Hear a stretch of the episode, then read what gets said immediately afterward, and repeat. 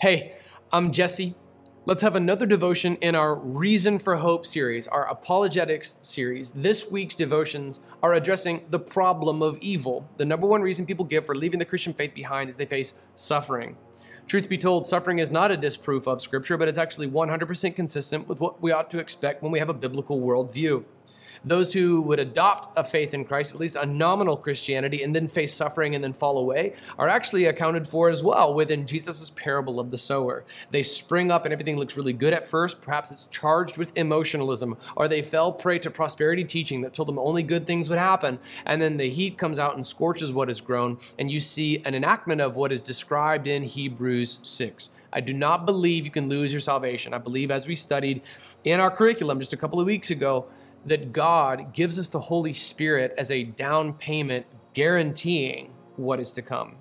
God does not guarantee and then revoke. A revoked guarantee was never a guarantee. A down payment under false pretense was a lie. God gives us the Holy Spirit as a down payment guaranteeing what is to come.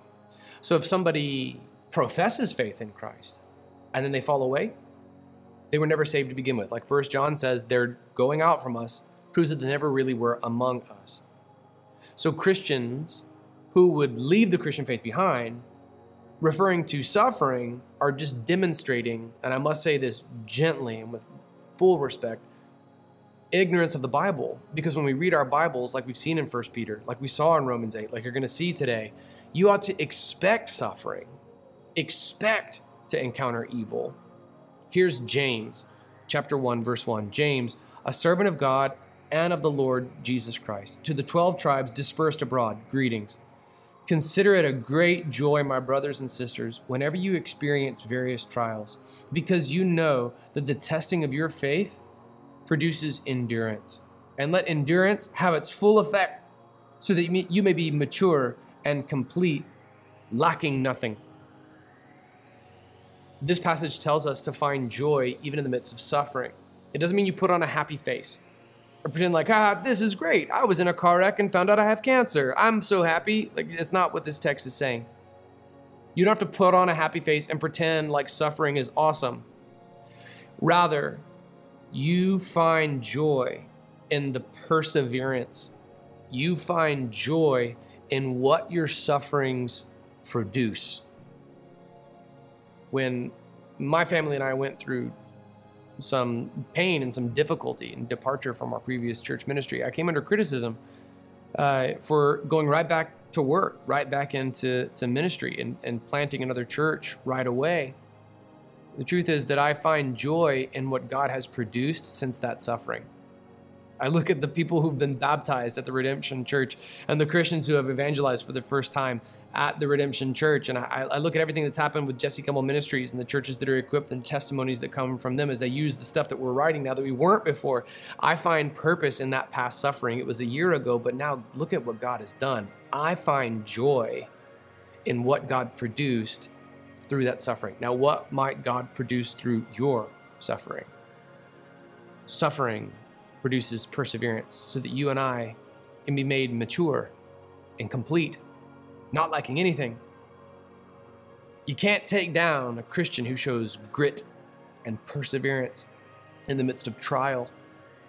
So, when you, in practicing apologetics, come upon this very common critique you can uh, of the problem of evil, you can share with them not only what we've already covered in 1 Peter chapter 5 verses 6 through 11 and also we looked at yesterday in Romans chapter 8, but this passage as well in James chapter 1 keep scripture central to your apologetics because we're not just making creationists of all nations. We're not just making deists of all nations. Okay? Hell is full of creationists. Hell is full of deists. It's not enough just to believe that God created. Even the demons believe that God created and they shudder. James is going to go on to write that in this very epistle.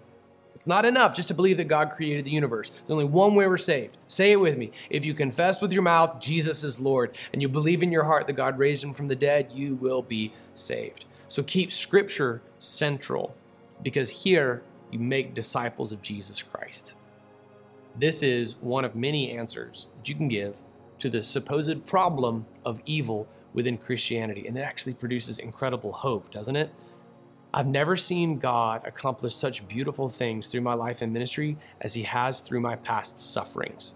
I never saw so many people come to Christ as I did after my son died. I've never seen God cause my family to go through pain that did not then lead to growth. We bear more and more fruit every time we suffer. What might God accomplish through your present sufferings? And then share this hope, this outlook of optimism for the eternality and the significance of what God can do through our sufferings with those who have no such framework by which to interpret their sufferings. Evil is not a problem at all for Christianity. Evil is accounted for and explained and conquered, as we're going to look at in our next two devotions, from the Word of God. This is hope, man. You go share this reason for hope with someone today. Get up, run, go, speed. You have my permission, sort of. It doesn't really hold water, but go.